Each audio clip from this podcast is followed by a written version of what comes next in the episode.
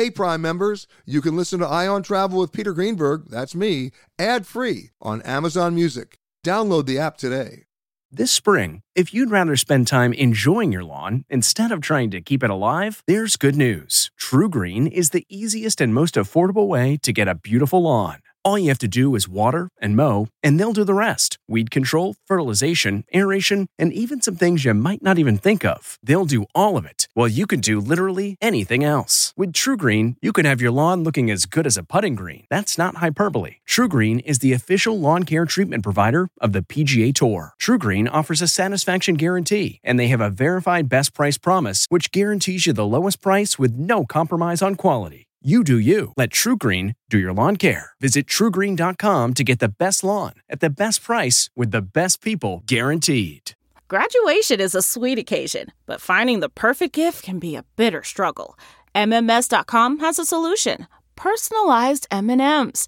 Just imagine the look on your grad's face when they receive a custom candy creation featuring their school's colors, name, and even their photo printed right on some M&Ms. It's a thoughtful way to celebrate their accomplishments and make the occasion even more special. Visit MMS.com to create your own personalized gifts and party favors for graduations, weddings, birthdays, and more. That's MMS.com. Use code WONDERY to receive 15% off your next order. This episode of Travel Today with Peter Greenberg is brought to you by Audible.com, a leading provider of spoken audio information and entertainment. Listen to audiobooks whenever and wherever you want. Sign up today at www.audiblepodcast.com slash travel today to get a free audiobook and 30-day trial. It's time for Peter Greenberg Worldwide with America's number one travel news journalist.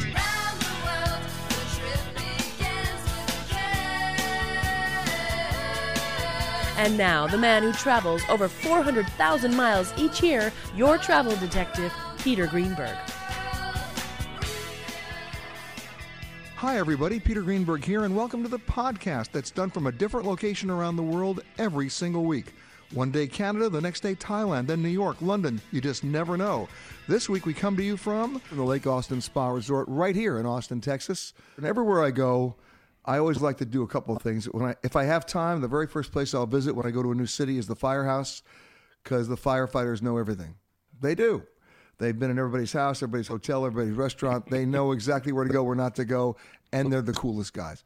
Uh, but the other people I love to talk to are the people who write for the paper, and the people who know the city because they live there. And we lucked out because Michael Barnes is with us. He's the uh, the social editor at the Austin American Statesman That's great. and author of I love this Indelible Austin. A lot of people misread it as inedible Austin. and my mother had the best misreading. She said, I'm reading your inaudible Austin. Well, books on tape, baby. Maybe you lived here how long? uh, since 84. All right, so we're talking what, 33 years? Yeah. Um, I remember when I first came to Austin, I was working for Newsweek, and I was here to do a story. I'm not making this up about your governor at the time, and I wrote a story basically saying that he was not mentally fit to be governor, We've had a few of those. and his name was Dolph Briscoe. yes. And he held a press conference to announce two things after my story came out. Number one, that he was mentally competent to be governor, and two, that I was being banned from Austin. well, You're I'm back. back. You're back. I'm back. Um, I mean, for those of you who remember the movie "The Best Little Whorehouse in Texas," Yeah. that, that's Dolph Briscoe, baby. That's him. That's him. Um, that was uh, who was that? Charles uh, Charles Durning. yes. Yeah. Yes, it was. So since 1984, and by the way, when I was here, that was in the 70s, of Yeah, course. yeah.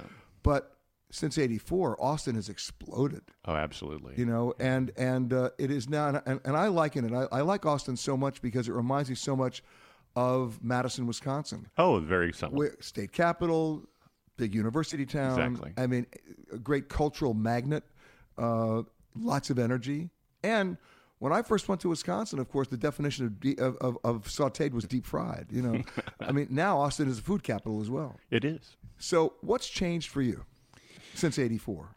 Well, there's a lot more of us, and uh, there's a lot of tension between the newcomers and the old timers. And part of my job is to introduce them to each other and have them talk to each other. And uh, But, but but listen, you're the social editor. It means you get invited to everything, yes, right? yes, You're. Mr. Opening Nighter. Backyard barbecues, you know, grand galas. I go to them all. But there's society, and then there's just hip people. You know, it all bleeds together here. Um, it's one of the key ingredients of the town are people are open socially. Uh, there's not that closed off sense that you get in some cities where if you arrived, you're never going to be part of the, the scene. But here, You know, I feel that, and I'm, I'm probably going to anger some people with this, but I feel that about old school New Orleans. ah, You know, there's there's a different back door there. Yeah. You know, there's a subterranean social level there that you're not going to get in. you're not going to get in. No. The, the closest you get to see it is when they do the cruise during Mardi Gras, but that's about as close as you're going to get to Right, that, right? right. Same thing in South Carolina, and like Charleston, oh, very much. yeah, right? Exactly. Old school, but not not in Austin. No, no, it's a young city. It's uh, it was not even a city until recently, and so and people here have always been very uh, socially open. and and of course embracing the music scene. And the food scene and the movie I mean, when scene. PBS, I mean, talk about a successful PBS series, right? Austin City Limits. Yeah, exactly. It's it's it's one and of the most things, of my friends, by the way, on the West Coast, when they first saw that show, Uh-huh. and they're in the music business, said, "Who knew? They didn't know." yeah. Yeah. No, it's been since the '60s, and Yeah. and you know, of course, Willie Nelson was a big part of all that. Right. But it continues today, even with the affordability issues and mobility issues, which uh, everybody's fighting. Well, because you got to be able to manage the growth. Yeah. Are they managing the growth? That's a good question. I think in a lot of ways they've found ways to increase density, to increase pedestrian and bike traffic, and but uh, but it's a sprawling, uh, you know, uh, Sunbelt city at the same time, And so- high tech. and very high tech. That is where all the wealth is from. The we had no real true wealth here until the tech boom of the '90s and uh, the Dellionaires and so forth. But As in Michael. yes, as in Michael, Exactly. so, who I walked past the other day and didn't even recognize. He's he's he's yes, a but very the question quiet is, did he recognize you? No, he, he was in the middle of a business thing. Oh, So he uh, always is in the middle of a business thing. We're talking to Michael Barnes, the social editor of the Austin American Statesman. Toto, I have a feeling we're not in Kansas anymore.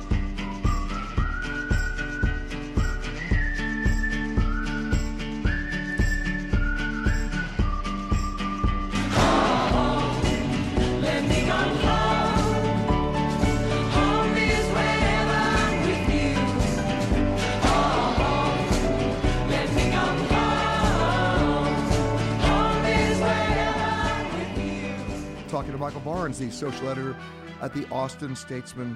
uh, I always said the Statesman American, the American Statesman. Yes. I know.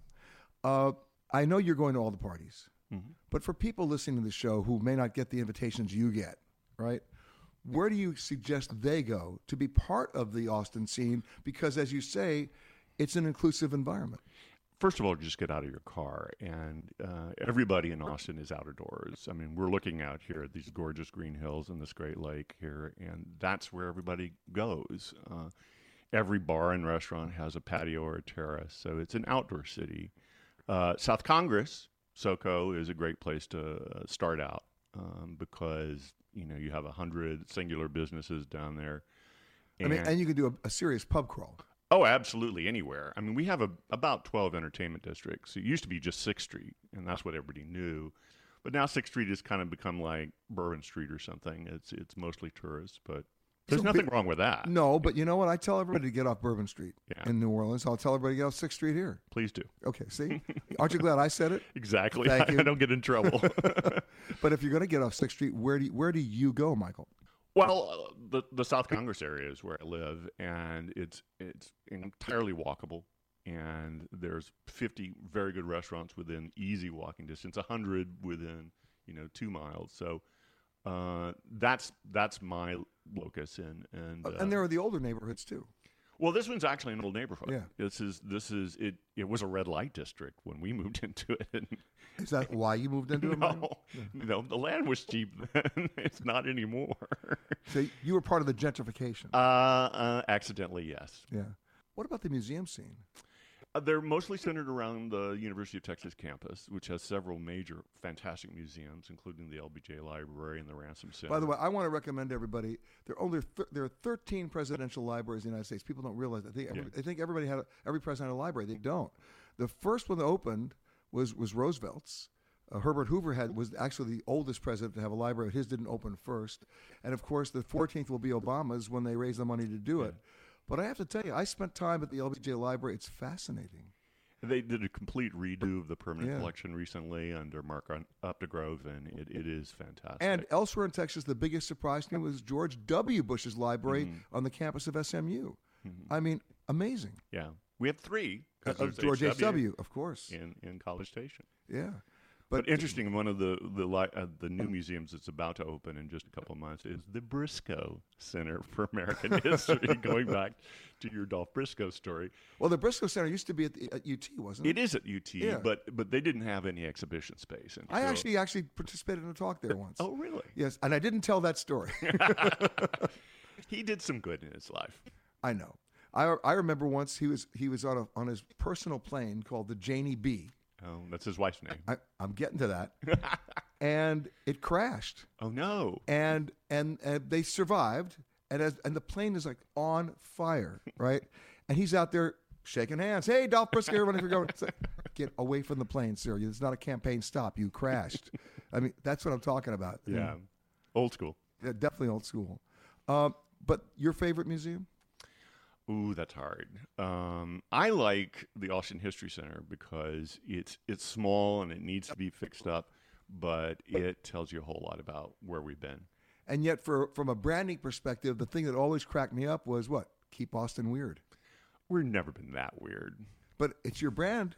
Yeah, well, How'd that Have to happen? live with it. How did that happen? Small businesses in the early uh, '90s uh, saw a lot of influx of, of national money, and they wanted people to continue to buy locally. So it was a kind of a buy locally campaign. Right. Keep it quirky. Keep it local. And also, it it refers back to the 1970s, which is when the current dominant culture was developed. You know, the post hippie culture. 1970s is when what you see now was started. Well, listen. When I first came to Austin in the '70s, I was the correspondent for Newsweek. I drove. I had a ponytail.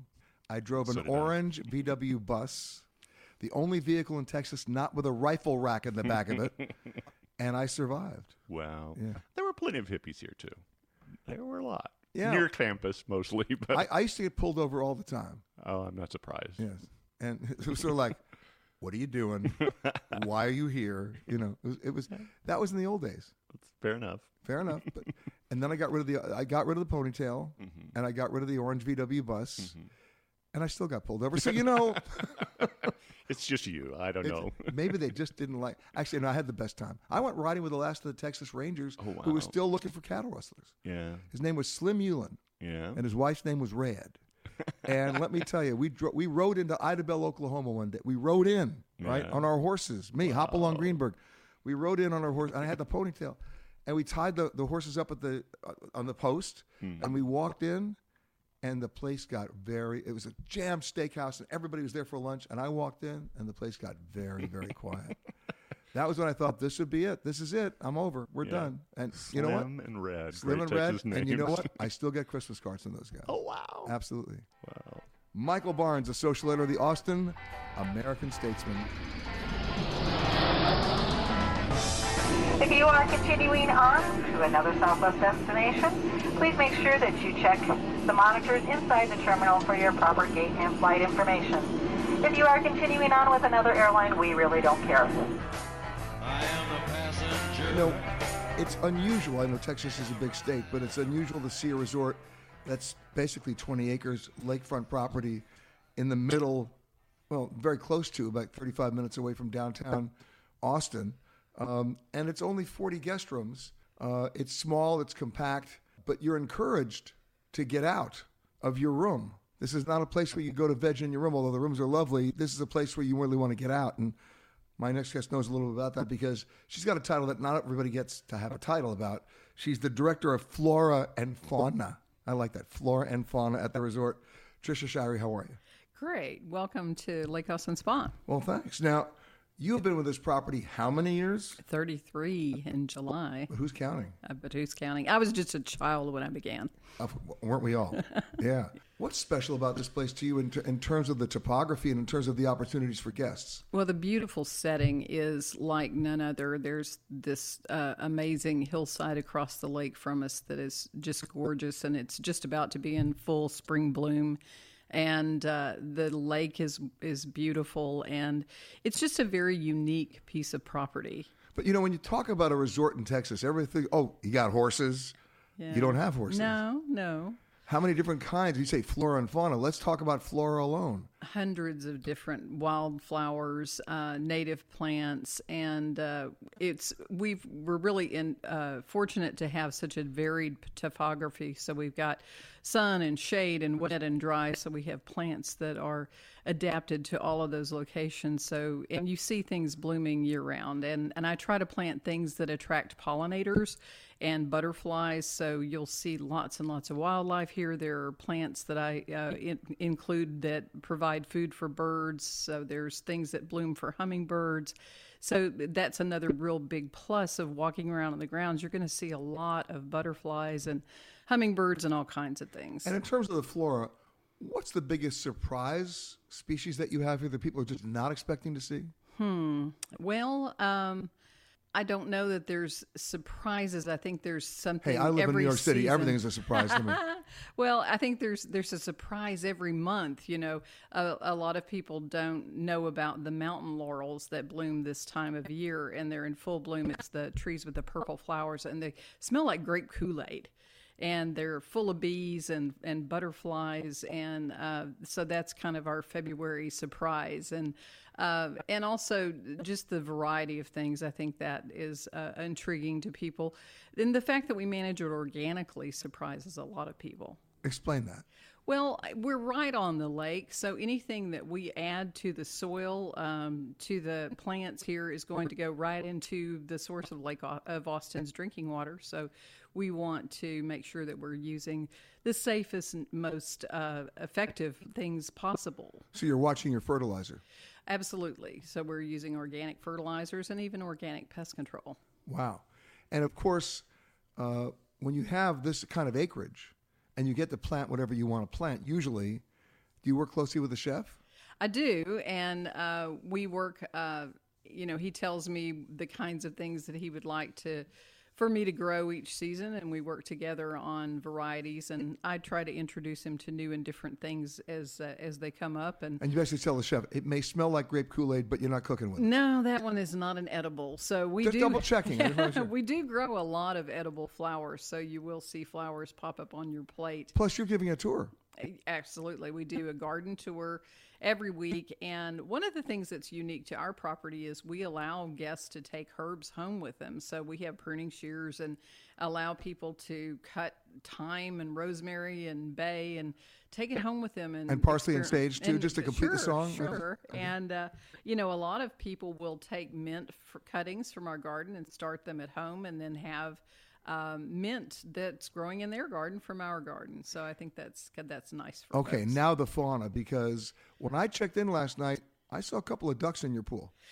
Yeah, they're they come in at night, don't they? They come in at night. We're not quite sure why. The lake was down for for a few. Those are the specially chlorinated ducks, I believe. And yes. and so they got used to swimming in the pool because the lake was uh, was brought the level was brought down, and so now the ducks have just decided They've adopted they, you. they like the night swimming in the pool. We're we're trying to train them away from that, but uh, well, but we have you'll see great herons and one amazing birds and.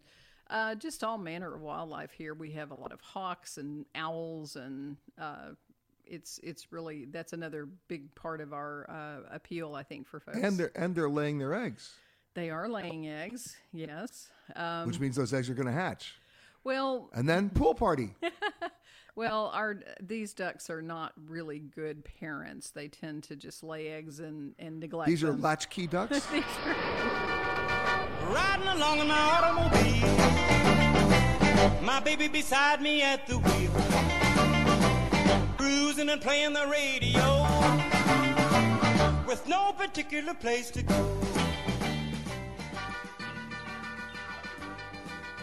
My next guest proves the point that there's life after rock and roll, at least on the West Coast. Uh, the former bass player for the Go Go's, musician, author, bar owner. Did I get it all? Well, no. What did I miss? Well, um, I'm an actress. Yes. And um, I'm a and you mom. said it. And you said it the right way. I'm an actress. Yes, and I'm a mom, and um, I don't know. A lot, there's still a lot to do. I, you know, I'm actually. Wait, look- can I introduce you though? Kathy Valentine. oh yeah. Okay, I, good, I okay, thought we got that far. No, we didn't yet. No. Okay, and I'm and you know what? I'm liking the idea of working for you. I think um, I could use a job. I think being your assistant. Wow, open air auditions right here on the show. I love it. Bottom line is, there is life after the Go Go's. Here you are in Austin, right? This is my hometown, so Yeah. I am technically back in Austin. Yeah. Because when you started with it, what you were like 22 years old when you started, right? Yeah, when when we got really successful, I was 22, and uh, I had been in Los Angeles. I moved out there at 19 from Austin. So you were the rebel. Um, Yeah. well, no, I just went in search of fame and fortune. At and 19. Yeah. Yeah, I know. That's the time. Well, it's your time. That's right. And uh, I'm in college now. If that makes a difference. What are you We- studying? I'm studying fine arts and English. and you're going to apply that how?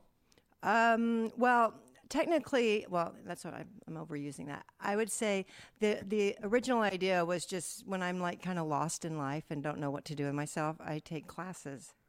Wow. So, and for me, because I was so busy with my music career, I didn't ever finish college. So I thought, well, I'm so close. I've been taking classes kind of over the years because we do tend to get lost sometimes. Although Some my philosophy is never let school interfere with your education. Exactly. You know who said that? No. Mark Twain.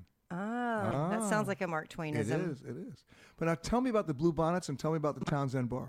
Okay, the Bluebonnets is a, a rock and roll band here in Austin. Because at my heart and soul, I'm a musician. I will probably always play as long as I'm physically able to. And um, I've never not been in a band. And the music scene here is it's exactly where it should be. It's and yeah. I mean, this is a great town for for playing music, and you know, it's not like some places you you do it with an end goal, like oh, we're going to get this tour or this record deal or this or that. And in Austin, you play music for the joy of it, and there's it's there's nothing wrong with playing multiple times a night, you know, or a week or whatever. So at a given week, for example, where are you playing? Um, well, we play at the Townsend. Gee, what a coincidence. So who owns that bar? Um, I'm an investor owner, and Stephen Weisbird is the uh, primary vision visionary of it. And uh, it's been interesting to to to be a business owner. I'm glad that I get to kind of invest in Austin. You see, there's your education.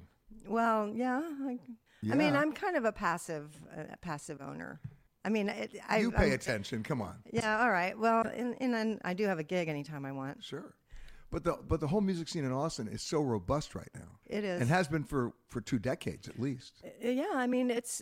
I I think that if I hadn't been a teenager here in Austin, I probably wouldn't even be a musician.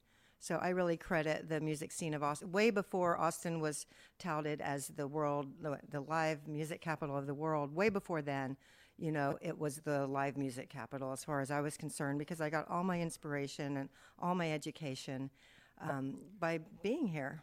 Now, do your former band members come by to visit?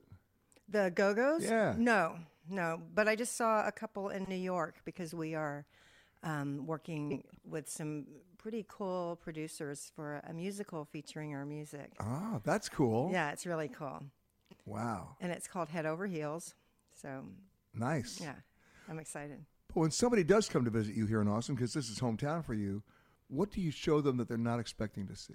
Oh, good question. Um, I, I recently, well, for about a year, I've been dating a, a New Yorker, and Not one of those. Yeah, and he came to he came to Austin for the first time, and he had done his homework to a degree that he was like, I want to go here, I want to go here, and um, he likes um, nostalgia, you know. So some of the places he wanted to go were places I went when I was a kid. So you can take them back. Well, I was like, oh, no, I don't want to go wants to go there. I don't want to go there. My taste have elevated since then. But um, so where'd you take them? Well, we did. I always like to take someone to Guero's. I, I think Guero's on South Congress is Why? it's just got the atmosphere and the the authentic Tex-Mex. I I believe, and um, I, it's just got a good. It's a good vibe. I just love it. And there. he went with you, and you're still together. So there you go. hmm he loved it there. Now he wants to go every time. Um, and he, I took him to Mrs. Johnson's Donuts since 1940, I believe. They've been making fresh donuts on Airport So Boulevard. he's hooked on those. hmm Okay. And uh, it's not all eating, but it sounds What like the way is. to a man is through the stomach. You know that. There you go. Um, where else do we do? Uh, would I where would I take someone? Um, walking around South Congress, I think there's just still a lot of As opposed to. Sixth Street, South Congress. Yeah, Sixth Street. Uh, when I was when I was a teenager, Sixth Street was really different, and Yeah. I'm sad. It's kind of. I was just there last night for a for a, an event with my daughter, and she was like, "Ooh, I don't like it here." And I was trying to say, like, it didn't used to always be like this, but um, South Congress still has the the character and atmosphere of old Austin. Um, so that's always some fun to take people to, and you know, I'm trying to think. And then, of course, you snuck him into this place called the Townsend Bar because you know people there. Well, actually, he has a video installation. He's an artist there, so we had a reception there for him. What a coincidence! I know it's all. It's all know, working out. It's it's it's um a good thing. It's It ain't bad. all for one. What's the one thing that's changed in Austin that you don't like? Um, I think it's the all the um, destruction of places for ugly apartment buildings and, and condos. Like on on um, on South Lamar, they built a lot of apartments, and I guess I just don't understand why things have to be. I'm not so opposed to progress and building housing, but I don't see why it has to be ugly. Right. It's got it's got to fit in with the, with the with the architecture. Yeah, I just don't see any reason for ugliness when Right. you're when you're and I don't see why an architect would want that to be their legacy, you know, or whoever designs this stuff. I don't Well, the. Townsend Bar is not located in an ugly apartment. No, complex. it's a 19 it's a 1840s building that we meticulously restored. And how often are you playing there? Um, I don't know, once a month or so. And I also play Antones. We just played Antones the other night, which is, you know, when I was a teenager, that was where I got tons of it. That's where I saw Stevie Ray Vaughan. That's where the they threw you out when they found out you were you weren't old I enough. never got thrown. Oh, you got you snuck in. Okay. you go. Keep that going. This is Flight 372 on SWA. The flight attendants on board serving you today. Teresa in the middle, David in the back. My name is David and I'm here to tell you that shortly after takeoff, first things first, there's soft drinks and coffee to quench your thirst. But if you want another kind of drink, then just holler. Alcoholic beverages will be $4. If a monster energy drink is your plan, that'll be $3 and you get the whole can. We won't take your cash, you gotta pay with plastic. Audible.com has more than 150,000 titles and virtually every genre. So check it out for yourself. Sign up today at www.audiblepodcast.com slash travel today to get a free audiobook and 30-day trial. I'm looking forward to my next guest because I have been a loyal subscriber to this magazine since they started. Um, and it's probably one of the best state or regional magazines in the country. It's Texas Monthly. You know why it's so great? You can't open that magazine anymore without reading a really great crime story, a great crime in Texas. But then my next my next guest does something else about that magazine. What else is great in Texas? It's called Great Food. She's the food editor for Texas Monthly. Patricia Sharpe, how are you? Hi, I'm great. And I used to live in Houston. So when I first came to Houston, you know, that's when I first discovered barbecue. I mean, I mean, there was no barbecue in New York, in the New York City when I was growing up, and I mean that, that I knew about. And I didn't- and when I went to college, there was really no barbecue in Madison, Wisconsin. There was bratwurst, you know, and and cheese curds. But in Houston, there was barbecue, and in Austin, there's serious barbecue. Absolutely. And you guys know because you, you actually do the best barbecue every year. We're doing it this very year. We- And? well, we do it every four years, and this is one of the years. And so we're we're working on it right now. We've got about 18 people. Now, out- this is the part that drives me nuts. 18 people that are eating at 400 barbecue joints. yeah. They bringing napkins? hmm and what what's the criteria? We have a fabulous score sheet that we use that we've developed since 1997, and it breaks each of the meat components down into four categories like um, amount of smoke and tenderness versus toughness, and uh, the quality of the bark, which we used to call the crust, but now we call it the bark. It's all about the bark. hmm It's all about the bark, salt Yeah. and pepper. But it's not just it's not just the beef ribs, it's pork ribs, chicken, everything. It's everything. Brisket is primary. Yeah. That's the thing that we judge the we give the most weight to brisket. Now, I'm going to be amateur chef here with you for a second. Before I ever barbecue something, I want to marinate it for like 7 days. No. No. Oh. Mm-mm. See, as I said, amateur chef. Tell me, tell me what I went wrong. Okay. What you want to do is you want to smoke it for about seven hours. Ah. That's Texas barbecue. Now, there's all different kinds of barbecue. There's South Carolina, there's Tennessee, there's Kansas City. But we are not talking about them today. But we're not talking about them today. We're talking about Texas. And what we do is we do a long, slow smoke. There's a line I could absolutely do so much damage to. But let's not go there. Okay, so that's the one of the things that you guys are doing every four years, and that's a big deal, right? You're judging the best barbecue in the whole state. We do. Who won the last time? Franklin.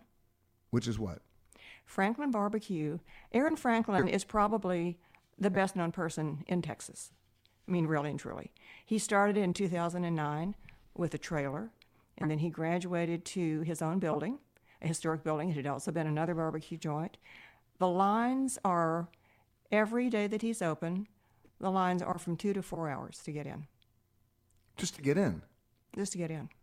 They go, they, if you're in line, they, they know how long the line is, and they come and they say, you know, you're probably the last person who's going to get in today, and the rest of you folks, you know, we want you to come back, but just in all honesty, you're probably not going to make it. Wow. And do they do takeout too? They do. You have to order that well in advance. Has he ever thought of expanding? That would lose the magic. Okay.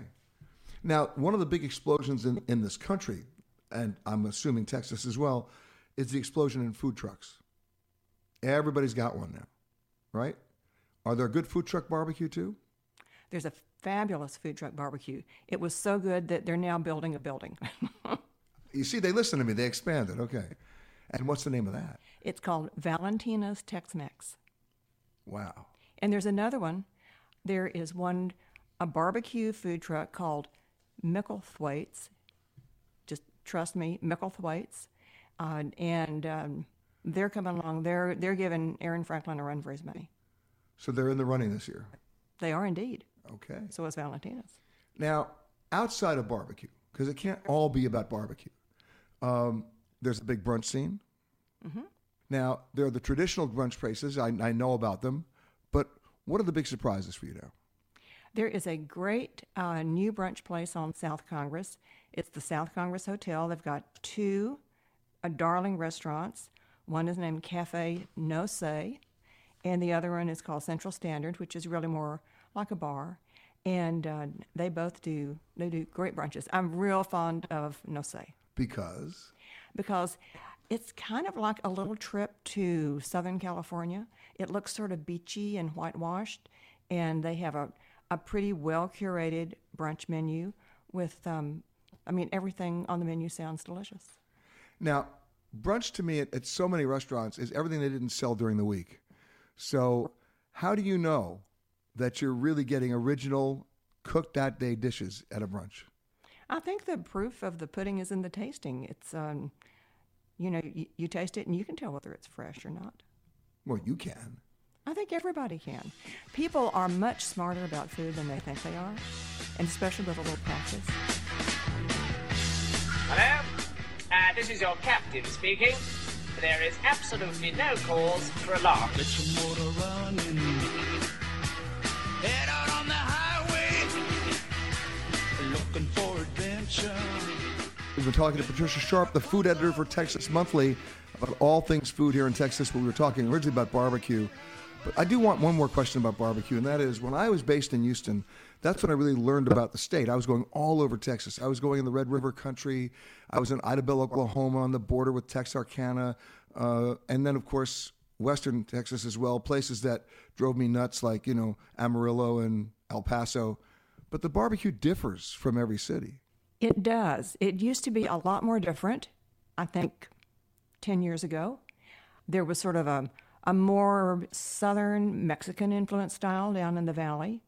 Um, there was definitely a difference in East Texas because that had more of the um, like from influence from the Carolinas, and they did uh, more like more pork ribs, and they sort of did a wetter style of brisket. The thing that's interesting is that over the last ten years, well, really five, it's all about Central Texas style, which is Which Aaron- is what? Which is Aaron Franklin, which is that deep smoke that I was talking about, and the really heavy bark. Back to the bark. I knew you were going to say. Back to the bark. Back to the bark. That's the name. That's good name of a book. Back to the bark. All right. What about breakfast? breakfast. Um, there is a great place called um, 24 Diner, and they're, of course, open 24 hours a day. Well, they better be with a title like that. Yeah. Yeah. So I would say I would uh, very much fun right down there, just off of the uh, the Sixth Street uh, Entertainment District. I would try them. Absolutely reliable. And what's the dish you order there? Mm. Whatever the waitress recommends. See, now I never do that at a restaurant. I, I mean, I always want to know. I mean, I'll ask them, but I never, I never feel I'm always getting an honest answer. You know, Sometimes you do, sometimes you don't. which is why I don't ask. Yeah. All right, but but that's what you, that's the place you go for breakfast. Where, where's the place that you hang out? That's your secret place of all secret places. That could be a dive, could just be a local joint that may not be in the brochure or the guidebook that people need to know about if you're going to be nice to them. You know, I spend an awful lot of time at Taco Deli. It's a local, it's a mini chain started here in Austin. They started the taco revolution. They sort of fused really Mexican ideas because the, the fellow who started it is from Mexican heritage. So he's got some of his mom's recipes. And but he also understands Texan tastes. And so he sort of married it with some really good meats. And How spicy? Oh, not that spicy. Okay. You, you add the spice yourself. You can you can get salsas. You can go all you can go habanero. You can get really spicy, but you can also get, get really mild. And you know, I think the taco is misunderstood because most people have a stereotypical image of what a taco is, but you could do anything with a taco. Tacos, yeah, tacos are going crazy. You, you can do anything with a taco that you want. But th- this, I think, is a really good compromise between traditional, which can sort of trend toward boring, and innovative. Now, a question from my pescatarian friends, of which I happen to be one myself. I used to eat meat all the time. Now I don't. I don't eat meat at all right now. So, where can I get a decent piece of fish? Well, lots of places. I think that Jeffrey's, uh, which is a good place for a big deal meal in Austin, I think they do a beautiful job with fish. Are you like me? I mean, I hate. There are two words I hate: fine dining. Like I want to eat in your crappy dining room. It's fine dining, right? It's always pronounced that way. Would you like to have some fine dining? I just want to eat well, right? So Jeffrey's is. Would that be considered traditionally fine dining, or is it just a good place to go? No, Jeffrey's is definitely fine dining. I And mean, you have it- to pronounce it that way. Fine dining. Fine dining. Okay, fine. Okay. Okay. Uh, okay, but what? ki- But they get great fish because they source it. They, it comes in. you know, all these places where I would like to eat fish, they they all they all get fish in, you know, at least three times a week. I mean, that's just and the best day to order the that's fish. standard. Come on, the best day Well, it depends on when they get their delivery, so it varies. ain't gonna be Monday. Probably not. I mean, you're talking about that's what Tony Bourdain says, right? Yeah, I, I'm with him. Go for Tuesday. Tuesday's a great fish day. Whether you're having fine dining or not, you want you want great fish. You want great fish. Okay. And the number one fish place for you, other than Jeffrey's? There's a wonderful little joint called Mongers, M O N G E R S. What a crazy name. Yeah. Well, as in for fishmo- fishmonger. as yeah, in yeah. fishmonger, because they do have a little market. Um, one of their two owners used to be a fishmonger, and he would sell in the farmers market. And so now they've opened their own place. They have a little market. They've got a little informal restaurant. Very, very fresh fish. Uh, easy going. You know, you sit on benches as opposed to chairs. So if you can't Yeah. stand the line at Franklin, you go to you go to Mongers. You could go to Mongers. Yeah. just I'm don't not- order, just not- don't order the barbecue at Mongers. Just don't order the barbecue. We have clearance, Clarence. Roger, Roger. What's our vector, Victor? Howard radio clearance over. That's Clarence, over. Over. Roger. Huh? Earlier on the show, we had uh, Patricia Shirey, who's been here for 33 years. So I have a junior varsity member now. Oh, kind of Yeah. close. Kind Cindy of close. Present, who's the uh, activities and fitness director. How many years? Well, I originally started here right out of college in 1989. Worked here uh, about 11 years. Went away for a little while, and it's a hard place to stay away from. I so am back, you are. I am back. You're a UT girl. I am. Hook 'em. Hook 'em horns. I know. You I know. know. I had a problem there. I have to tell you my problem. Uh-oh. When I was a correspondent for Newsweek, I came to interview the president of the university, who was a who was a woman, and we did it in her office. But I also was a photographer, so I said, "Let's get a couple of shots of you." So we went up on the tower on the roof, but she didn't bother to tell anybody. And the next thing you know, the SWAT team was pointing guns at us. Nice. Yeah, we have a little history there. Yeah, right? we So, know. yeah. that was a bad move yes, in, in yes. protocol, but I, I, I lived to tell the tale. That's and the photography worked. Good. Well, Yeah. it is beautiful up there. Well, you know, when somebody says they're activities and fitness director, you know, I just have this vision of, a, of, a, of an exercise bike and a couple of dumbbells. What are you doing here that's different than anybody else? Well, I like to think of um, being able to provide experiences and situations where people have those moments that are either an aha moment in their life or something that's really pivotal, that really changes something. For Because, them. you know, if you look at, at what guests say they want, it's a whole lot different than what they do. You know, every, everybody says they will only go to a place that has a swimming pool and the utilization is maybe 8%. percent Mhm. And they also they have to have a fitness club and you have five diehards and that's about it. Mhm. But you've got 20 acres to play with here, right? So you get them outside. Absolutely, absolutely. Um, I like to think of this environment as our as our outdoor gym, Peter, but I call it our GEM, our outdoor gym, because as Trisha kind of alluded to a minute ago, it is an amazing environment. As a, as we sit here, we have a, a wall of a hill across the lake from which which is all preserved, and then we have 21 miles of waterway, which is really our green belt, but it's water. So you get people out in the water. We do. We provide as much outdoors as we do indoors. I mean, certainly we have traditional activities and fitness programs. We have trending stuff, which is cool and different and funky. Okay, you might okay. find. Try not to wait, wait, make me water. laugh. Make me laugh. What's Okay. the trendy stuff? The trendy stuff. Well, certainly we have the weighted hula hoops where you can do The um, weighted hula hoops. Hula hoops where you can do some fun. That great sounds like a music bad indoors. dream. well, yes, that depends who you are, right? Some people might really think that's kind of cool, but if you add a little glow at night and you get that glow under the moon and the stars and do the glow hoops No, no. at night, You add a little alcohol, then the weighted hula hoops, then you got the glow anyway. that will loosen you up. but That's so right. much for exercise. Okay, that's one. So for trending, that is one. Um, for the mind body aspect of it, we have the drift away meditation. So some people are used to doing meditation in a studio or a box type f- facility. Um, we take it to the pool, and, and actually, we're even doing it outdoors on the lake this spring where you meditate um, on water, where you can lay and drift and meditate in, in a Okay, guided I'm going to ask a stupid question. No such thing. Timing is everything. What Mhm. time of the day do you do it on the water?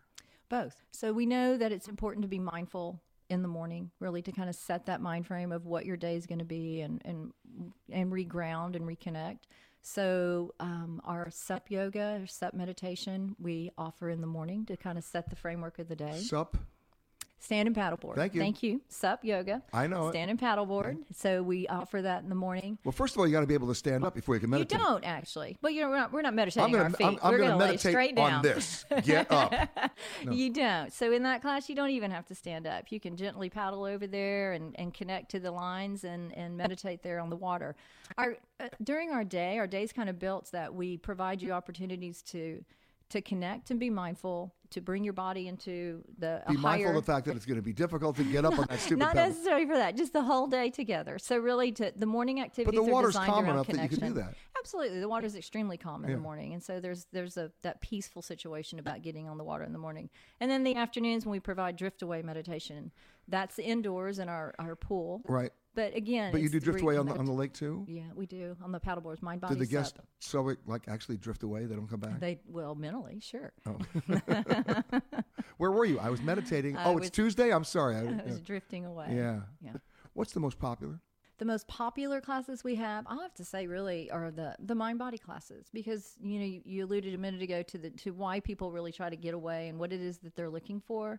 And I think most people right now are looking to reconnect, to really reconnect to their purpose and to, to who they really are. And that's what I love about this property and about what we do here is because it's a whole. It's it really cre- creates that whole person again, whether it's activity or whether it's a walk in the gardens or, or, or in the spa or discovery classes, you reconnect and become wholesome. Okay, my second stupid question. Mhm. My experience has been that people don't change their their lifestyle when they change their location. They think they do, but they don't really. Mhm. So that there is sort of a disconnect initially before they can actually get into this. Right. Because they're still well, crawling around looking for the internet. Yeah. still- right? Well, there's a reason they come, right? So everybody has Well, a there's a different reason they say they come. There's a reason they say they come, Right. but most of it, most of it is back back to that inner self and, and what it is that we're kind of missing, or why we need to just stop and reconnect and breathe. And Or in my case, the inner modem. The inner The- modem. There you go. Cindy President, the Activities and Fitness Director of the Lake Austin Spa and Resort. I'll drift away. Please. Oh, please. You've been listening to Peter Greenberg Worldwide. Catch us each week as we broadcast from a new location somewhere around the world.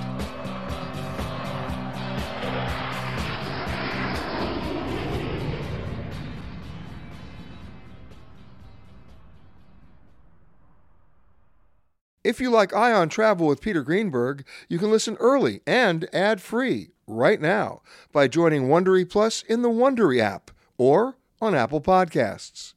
Prime members can listen ad-free on Amazon Music. Before you go, tell us about yourself by filling out a short survey at wondery.com/survey. The Hargan women seemed to have it all. We were blessed. My mom was amazing. But detectives would soon discover inside the house there were the bodies of two women. A story of betrayal you would struggle to believe if it wasn't true. I am just praying to God this is a sick joke.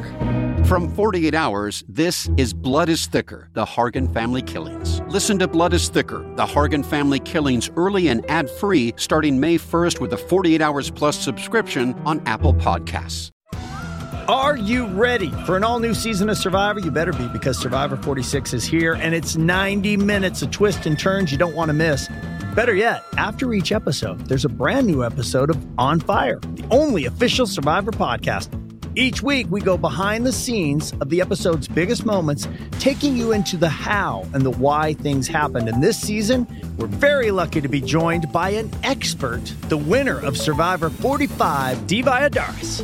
What is up? I'm thrilled to be joining this team and to be giving you my take on how and the why players made the moves they did, what it takes to outwit, outplay, and outlast, and to ask Jeff some questions because even after 26 days out there, there is still a lot for me to uncover. Bring it, D. Listen to On Fire, the official Survivor podcast, wherever you get your podcast.